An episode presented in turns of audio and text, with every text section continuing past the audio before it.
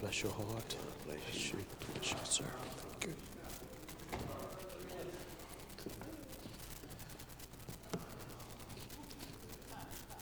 Why don't we just give God a hand clap of praise? Oh, come on, we can do better than that. Come on, let's really thank God tonight.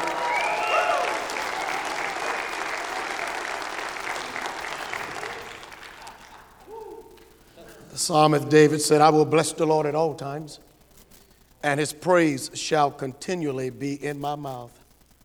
My soul shall make her boast in the Lord, and the humble shall hear thereof and be glad.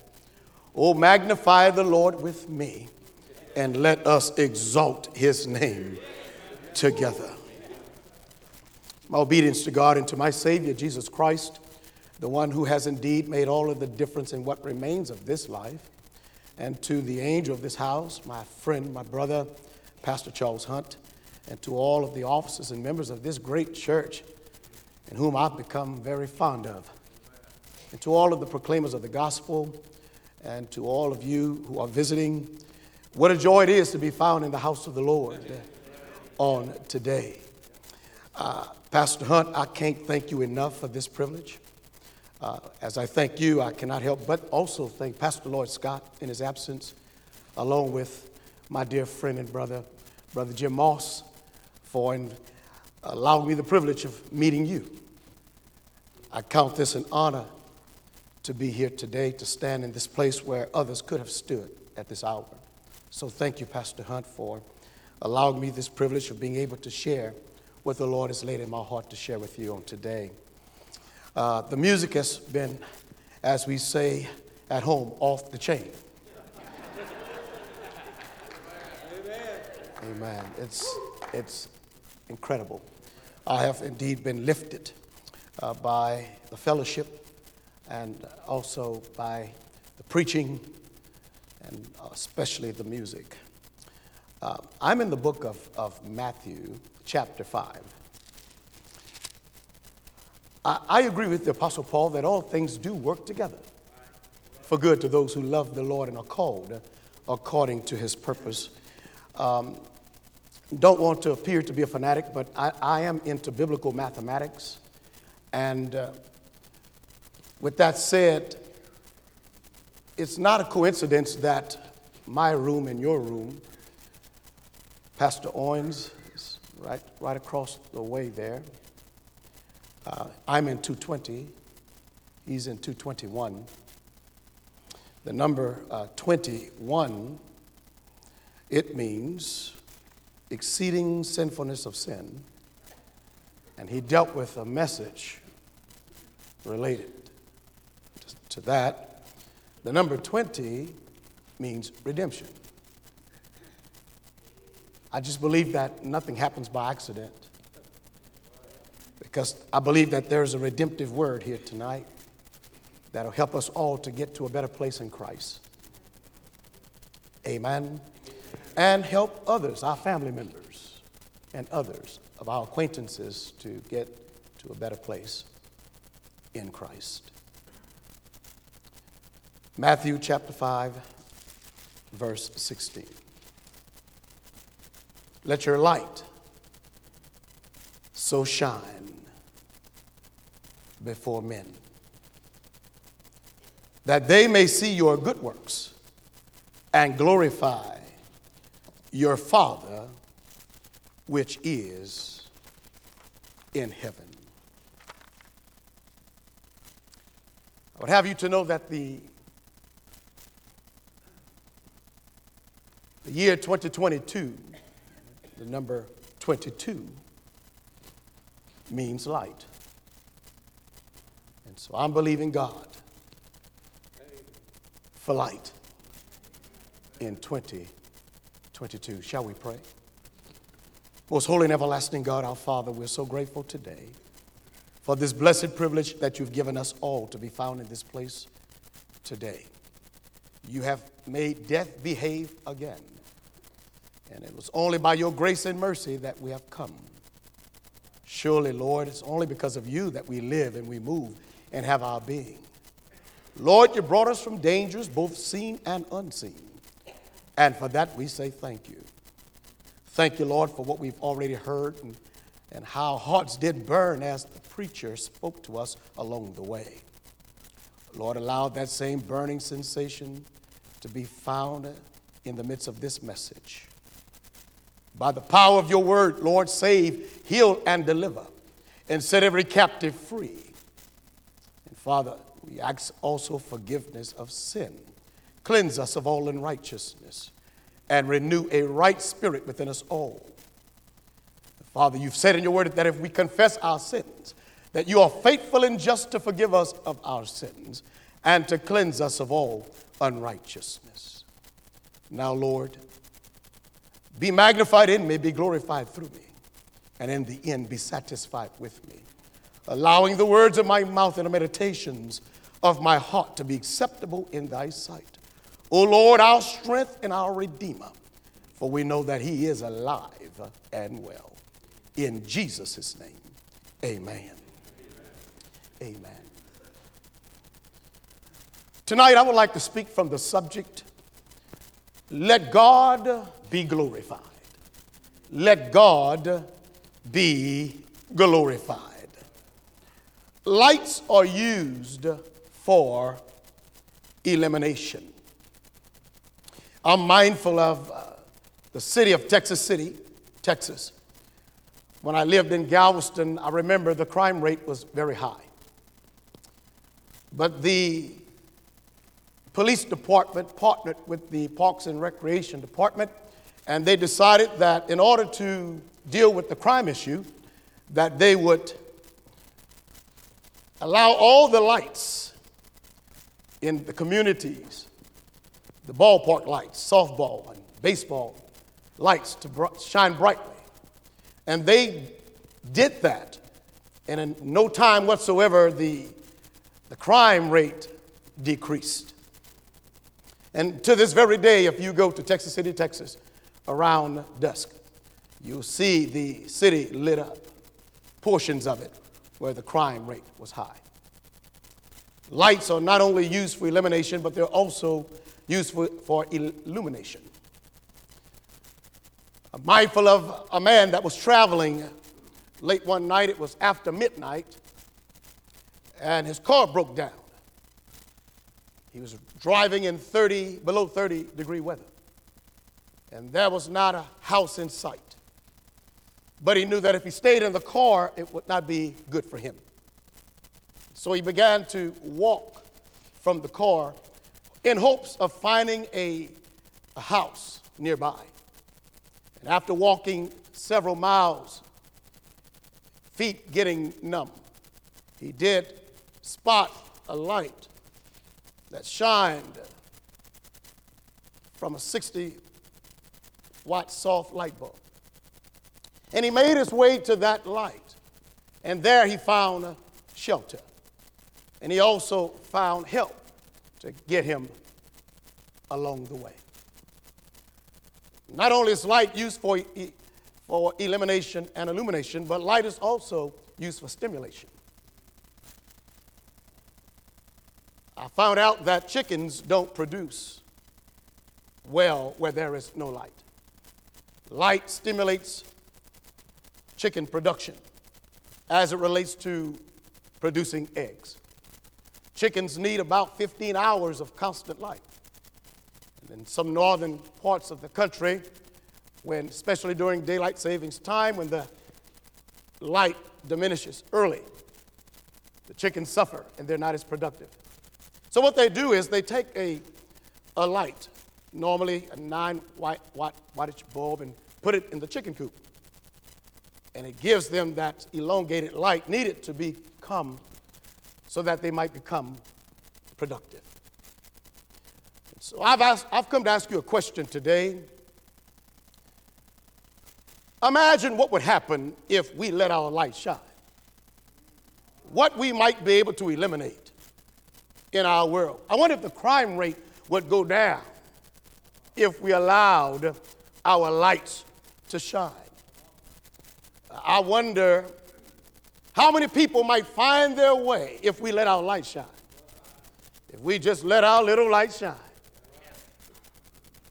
In the midst of this dark world, how many people would find shelter and make their way, find their way to their destination? I wonder if we let our light shine, how many people we might be able to stimulate and cause them to become productive in society if we just let our light shine. When we pick up in Matthew chapter five, in verse sixteen, we find that Jesus has already been born of a virgin, Mary. He's already been presented to Simeon and Anna. He's, he's already had a death threat placed on his life by King Herod. He escaped the death threat. He has already been baptized by John in the Jordan. God's Spirit descending like a dove and lighting upon him, and the Father saying these words, "This is my beloved Son, in whom I'm well pleased." At this point, when we get here in Matthew five and sixteen, Jesus Christ, he has already been tempted in the wilderness, but overcame the tempter by the word of God. And we land here in this fifth chapter, and we find Jesus Christ speaking to his disciples and the multitude. Now, mind you, he had already, as it was prophesied, brought light where darkness was in the land of Zebulun and Naphtali. But he, he meets with the multitude. And I'm going to flip back a moment. I would like you to read it with me. He, he, he talks to the multitude as he calls his disciples to a meeting, along with the multitude, in this passage of Scripture that is known as the Sermon on the Mount. And he begins, he begins to share with them uh, the Beatitudes. And seeing the multitude, he went up into a mountain, and he was set. And when he was set, his disciples came unto him, and he opened his mouth and taught them, saying, uh, he said, "Blessed are the poor in spirit, for theirs is the kingdom of heaven. Blessed are they that mourn, for they shall be comforted. Blessed are the meek, for they shall inherit the earth. Blessed are they which do hunger and thirst after righteousness, for they shall be filled. Blessed are the merciful, for they shall obtain mercy. Blessed are the pure in heart, for they shall see God. Blessed are the peacemakers, for they shall be called the children of God. Blessed are they which are persecuted for righteousness' sake, for theirs is the kingdom of heaven. Blessed are ye when men shall revile you and persecute you, and shall say all manner of evil against you falsely, for my sake. Rejoice and be exceedingly glad, for great is your reward in heaven. For so persecuted they the prophets which were before you." Notice what he does here. He shares with them, and by the way, he calls the multitude and the disciples together. He is, at this point, he's discipling them, getting them ready for the work that they would do later. But not only is he discipling them, he's seeking to build sound Christian character because of the work, again, that they would do. So there's a foreshadowing of uh, what would take place in the later church that would come. We find that in this particular text that Jesus' intent, as I, and I'll repeat, is to build sound Christian character. And so when you get down to verses thirteen through sixteen, what he does is he, he's summarizing what he's already said unto them by letting them know more specifically who they are and what they shall be. He says, "You are the salt of the earth. But if the salt hath lost his savor," isn't that amazing? "You are the salt of the earth, but if the salt has lost his savor, wherewith shall it be salted? It is thenceforth good for nothing, but to be cast out and to be trodden under the foot of men." I'm here today to tell you, as I press my way, that we must be the, the salt of the earth. I'm getting to the text. We must be mindful that we are a preserver, because salt is used for that. Are y'all with me tonight? Salt is used to preserve meats and other items. Salt is not only a preserver, but it's also a healer. I remember when I was a little boy, when I had the sore throat, my grandmother used to, and my mother, uh, they would always tell me to, to get some hot water, put some salt in it, and gargle. And lo and behold, in no time whatsoever, I would be made the better. Because salt is a healer. But not only that, salt is also an, en- an enhancer. I-, I live in southern Louisiana, uh, not far, about thirty miles from Avery Island, uh, where we have the famous Tabasco products. Right down the street from the Louisiana Hot Sauce Company, about ten minutes from there. But also I'm surrounded by other, other factories that make those good spices. Slap your mama. y- y'all, y'all, evidently y'all heard of Slap Your Mama. Tony Sacheran. Amen. And, and, and there are others that we, we purchase for the purpose of making sure our gumbo is right. Make sure that the red beans and rice. Right. Are y'all with me? Uh, salt is used, and most of those products that we buy to enhance our foods involve salt. That salt is included. Salt is an enhancer. There's nothing worse than bland food, except a bland Christian. For the scripture tells us that they are good for nothing, but to be cast out and to be trodden under the foot of men. But he doesn't stop there. He also says, you are the light of the world. Not only are you the salt of the earth, you're the light of the world. And notice what he does. He gives us two things that we could readily identify with. We all use salt, and we all use light. Says, a city that is set on a hill cannot be hid. Neither do men light up a candle and put it under a bushel, but on a candlestick, and it giveth light unto all that are in the house. Amen. I'll deal more with, with verse fifteen momentarily, but I would have you to, to be mindful again that God has called us to be the source of illumination, illumination, and uh, stimulation, but most importantly, for salvation for a dying world. Can I get a witness tonight that our world is dying? Our world is decaying. People are living in doom, damaged relationships. So God has called us to be a light in this dark world. Jesus Christ proclaimed in John eight and twelve, he said, I am the light of the world. And not only is he the light, but because you are saved, born, blood-bought by Jesus Christ, you are you also have that light. That was a passing of the baton. On that great day, the Lord entered into your heart and saved your soul. So you are the light. I'm mindful of what the Apostle Paul said. He said, for you were sometimes darkness, but now are you light in the Lord. Then he, look at what he says, walk as children of light. But he also says in Philippians two fifteen, that ye may be blameless and harmless, the sons of God, without rebuke in the midst of a crooked and perverse nation, among whom you shine as lights in the world.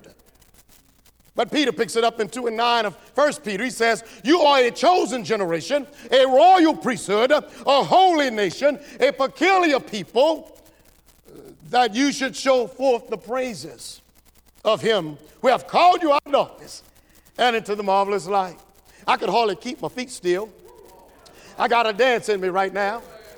I'm literally quenching the spirit right now. Because when I think about what God has done in my own life, there's a praise on the inside. And by the way, my, my church is called Lighthouse Missionary Baptist Church. And God told me years ago that I would be a light in this dark world. And every time I think about uh, who I am now compared to what I was then, something happens on the inside. There's a shout that swells up in my inner man, and it causes my feet to do a dance uncontrollably when I think about what God has done for me. I have a question for you tonight. Have you been called out of darkness? That's the question for the church tonight. Have you truly been called out of darkness? In other words, are there any X anything in here? ex-drug addicts, ex-anything, ex-whoremongers, ex-anything, ex. If you are ex, that means you've been called out of darkness into the marvelous light. In every moment you get, every chance you get, you ought to be rejoicing and thanking God that He entered into the mess, into the muck and miry clay of your life, pick you up, turn your life around, and place your feet on a solid rock. You ought to be rejoicing today. Hallelujah. Why? Because there are those in this dark and dying, decaying day that need to see us, those who have been born again, uh, rejoicing over the salvation, this precious gift that God has given to us. If God has done anything in your life, every chance you get, you ought to give Him a praise. I understand what the psalmist is talking about. He said, I will bless the Lord at all times. I know what David is talking about. See, David had gone through some stuff, but because God delivered him, uh, he made a declaration that he would bless the Lord uh, every chance he got. Bless the Lord, O my soul, and all that's within me. Bless His holy name. Oh, bless the Lord, oh my soul, and forget not all of God's benefits. Question for you, has God blessed you? Has God benefited you? Has God done anything in your life worth the praise? Then we ought to constantly give Him a praise. Constantly give Him a praise. I told the church, I, I shared this message on New Year's night, that every now and then I preach from the subject, I'm not crazy, I'm just serious. Because the psalmist appears to be talking to himself. My soul shall make her boast in the Lord. And the humble shall. My, my soul shall make her boast in the Lord. My soul shall make. So he speaks to himself. And every now and then when I'm in worship, I got to remind myself, Randall, why are you sitting down? God has been too good to you to be sitting there like a bump on a log. When you consider all that God has done for you, look at you, Randall. You have gone through, you've been electrocuted. You have gotten hit by a car. You fell out of a tree from fifteen foot up. You almost drowned twice, almost got your head blown off in a club one night. You have had open heart surgery. You've been hit by a trainer. You've had ten major surgeries all right here, and you got the nerves. You got the gall to sit down on me and not give me a praiser when I done set the atmosphere. I done set the tone and tenor for worship, conducive for your worship, conducive for your praiser, and you got the nerves to sit down on me after all I've done for you. So I vowed I'm going to bless Him at all times, every chance I get, whether I'm in the grocery store or at the movie theater, wherever I am, I'm going to bless Him. Can I get a witness in the house? Can I get a witness in the house? Jesus said in this text, be a bright light. He said, let your light so shine before men. Let your light so shine. Uh, so is the, the biggest little word in the Bible. It's one of the most impactful and powerful words in all of Scripture.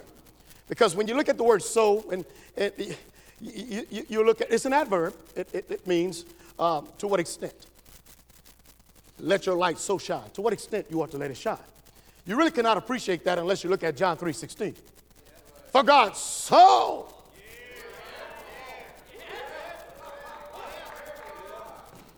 For God so loved the world that He gave His only begotten Son, that whosoever believeth in Him should not perish, but have everlasting life. Hallelujah.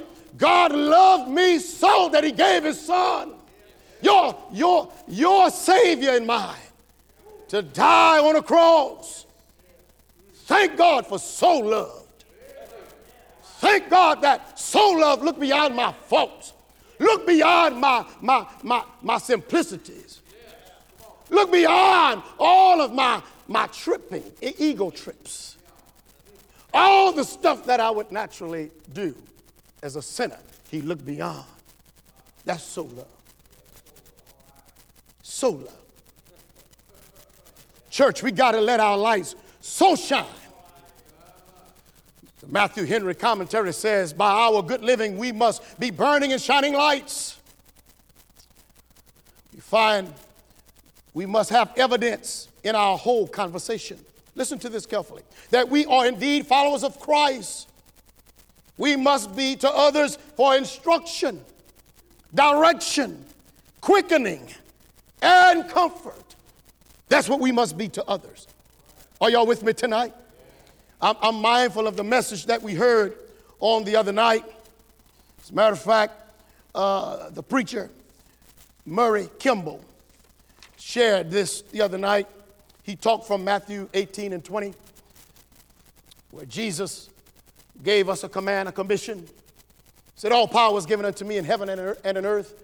Go ye therefore and teach all nations, baptizing them in the name of the Father and of the Son and of the Holy Ghost, teaching them to observe all things whatsoever I've commanded you. And he said, lo, I'll be with you always, even unto the end of the world. Amen. I, I looked at that very carefully, and I really considered that. And, and, and, and the Lord said to me, these are directives from the divine. These are directives from the divine. I, I, I, our church, we're trying to get our church to a better place.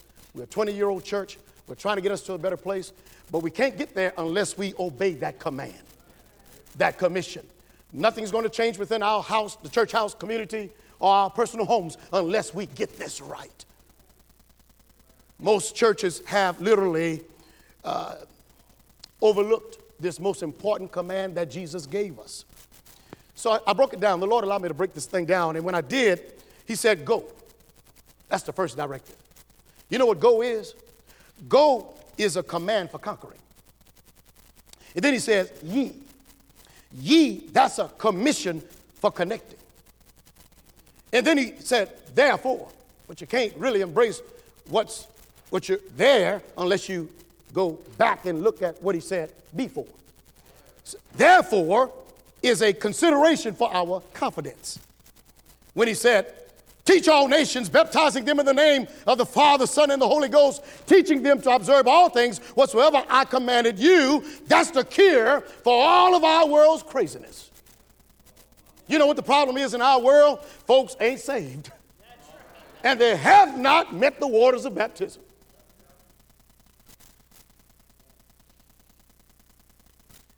And then he says, and lo, I am with you always, even unto the end of the world. That's comfort for our concerns, because you won't go alone. He said, I'm going to be with you. And then he said, amen. And that's the conclusion on Calvary. So be it. By the way, he's already died and rose. So what are we waiting for? Anybody going to obey these divine directives? There ain't but two. He said, go and teach. Go and teach. Go and teach. Just in case you missed it. Go and teach. Church, that's our duty. That's our Christian responsibility. If we're going to see change anywhere in this world, we must go and teach. I remind our church every week, we are not Lighthouse Stationary Baptist Church. We're Lighthouse Missionary Baptist Church. So let's move beyond where we are and teach. Go and teach.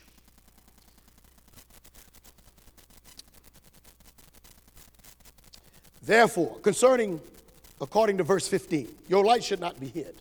When you look at verse fifteen, he says, take the shade off.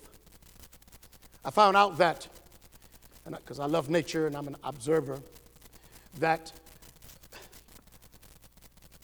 grass does not grow under trees. Grass does not grow under trees. Not shade trees. That's why you won't find many trees in cow pastures. Because if, if there's shade, there's, there's going to be barren ground. It'll be very detrimental to the, to the flock. So we got to take the shade off. Can I encourage you tonight to take the shade off and let your light so shine before men? Take the shade off. Hallelujah. Take the shade off. I've gotten to the point in my own life where I, I, I can't stand darkness of no sort. Uh, I, I, I don't like darkness. I, I, I, I'm a lighthouse, and you're a lighthouse. And we ought to be intimidated by any source of darkness. We ought to, ought to seek, seek to eliminate all darkness from our lives. Anything that will cause us to live in darkness or cause us to have dark deeds, we ought to get rid of it. Take the shade off. We got some people in our lives we need to disconnect from that's causing us darkness. We got some vices, some issues, some, some things that we hold on to on a regular basis. We got to let go because it's causing darkness. Church, if our light be darkness, how great is that darkness?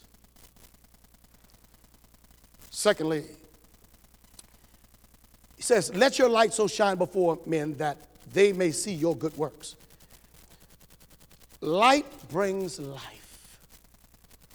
Your bright light will lead to a Bible lesson. Lord have mercy. Your bright light will lead to a Bible lesson. People today need living Bible lessons. Oh, they've heard about Jonah, and, and they've, they've heard about Moses. But what about you? What about you? Are you a, a Bible lesson? As they say that, we ought to live our lives as an open Bible, for we may be the only Bible some people will ever read. And I believe that.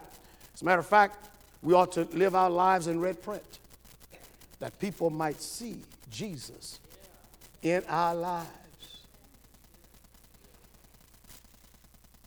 Your lifestyle by your words and deeds become a Bible lesson in the hearts of other people, giving them cause to think well of Christianity, that they may be convinced that religion is more than just a name. It's more than just a name. They, that they may say that concerning your life and mine, only God can do what I see is taking place in your life. How many times have people come to you and ask, you know, how did you do that? Have they come to the conclusion that must have been God? Have they, have they said that? Must have been God. When I went back home after being away for For many years, the Lord moved me back from Texas back to Louisiana. When I got back, many of them uh, didn't believe that I was made new. So they treated me as though I was old, and many would not even join our church or even visit because they remembered the old Allen Ray Randall. They didn't know that if any man be in Christ is a new creature, and old things have passed away, and behold, all things become new. They, they didn't understand that. Well, God had done the work. But they kept watching, they kept watching, they kept, they kept watching and listening. And before I knew it, they would come and tell me, so that must have been God. That, that had to have been God, because nobody could have done what we see in your life. God must be real. Only God could take a drunk and make a preacher out of it. Only God could do that. So when they look at our lives, are they saying, God must be real based on what I see in your life? God must be who he said he is.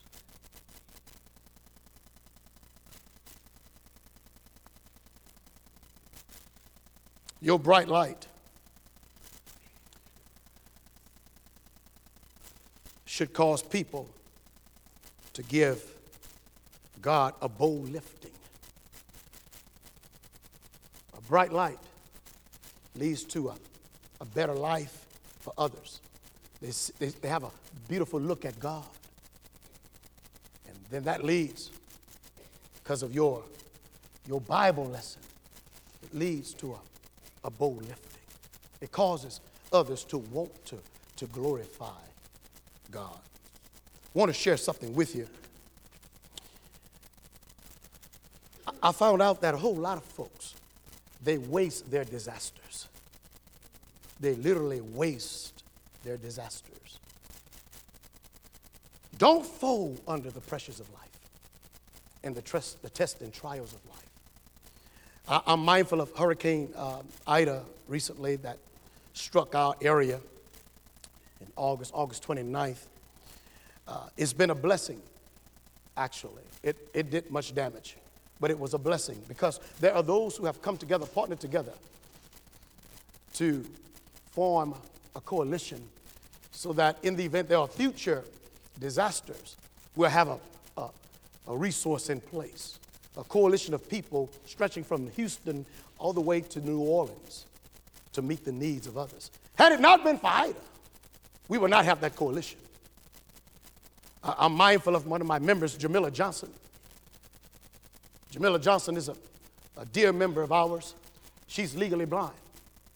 She never misses a Sunday. Now, she became blind some five or six years ago, legally blind. Really can't see in front of her. But somehow or another, she knows who's at church on Sunday and who's not. Every Monday, got a call on yesterday. She calls me too. She calls every month member who does not show up. And for those who need encouragement, she calls those too. She's blind. She could have folded her tent. She could have given up, but instead she used her, her sickness, illness, her blindness to be a blessing to others and give them sight.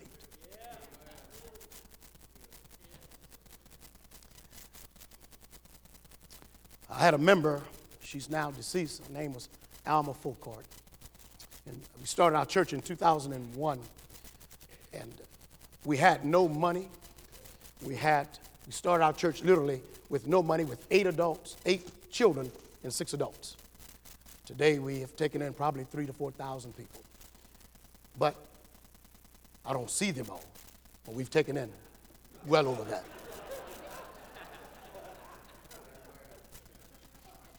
Around two thousand three, she called me and said, "Pastor, my body is afflicted with cancer, but somehow or another, I have a policy that I didn't sign up for. That every time I get sick, the insurance company will write me a check." She said, "God has afflicted my body to help you build the Lighthouse Church." And so she would dump thousands every, every time she had a sickness. Write a check for twenty-five thousand, thirty thousand, every time. Because she said God afflicted her body. She said she, she was a, a Mary. God afflicted her body to build our church. She could have taken a, a different stance. She could have done other things with her finances. But she had a heart for God's people. And because of that, to this day, God is blessing our church. And every chance I get, I, have, I even said it at a funeral, I'm going to make sure I call your name because of the great deed that you have done in the house of God.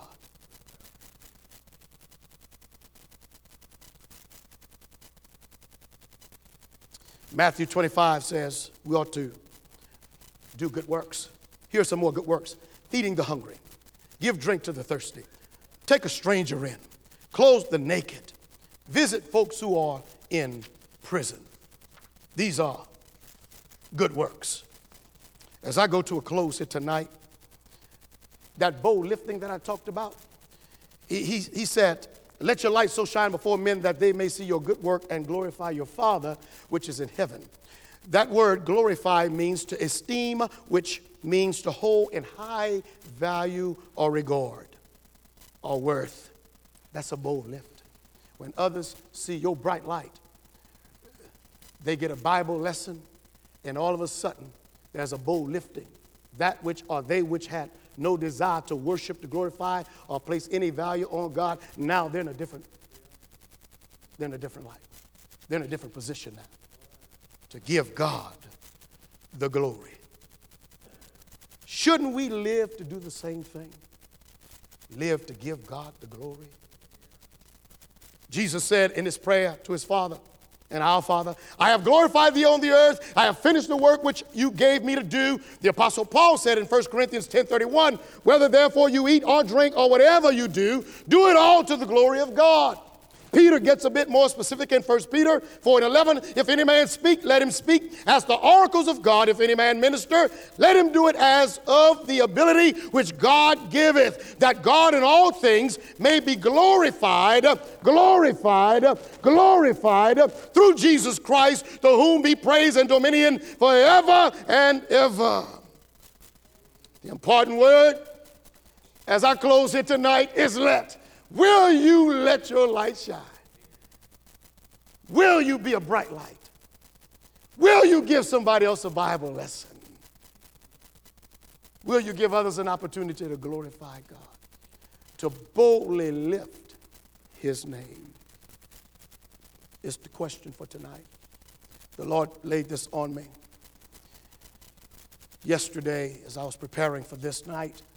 He said, true Christians who fail to let their God-given light shine become a burden to sinners, because we become their greatest disappointment, because we have kept from them the only way, and surest way, out of misery, destruction, and eternal damnation. Let your light shine before men, that others may see, that they may see your good works and glorify your Father which is in heaven. Father, we thank you tonight for the challenge of letting the light shine. Thank you, Lord, for a bright light. Thank you for a Bible lesson. And thank you, Lord, for a bold lifting. We want nothing else but for you to be glorified, Father. Be glorified in all of our works, all of our ways, in our thinking, in all of our conversations. And conversation be glorified. In Jesus' name, amen.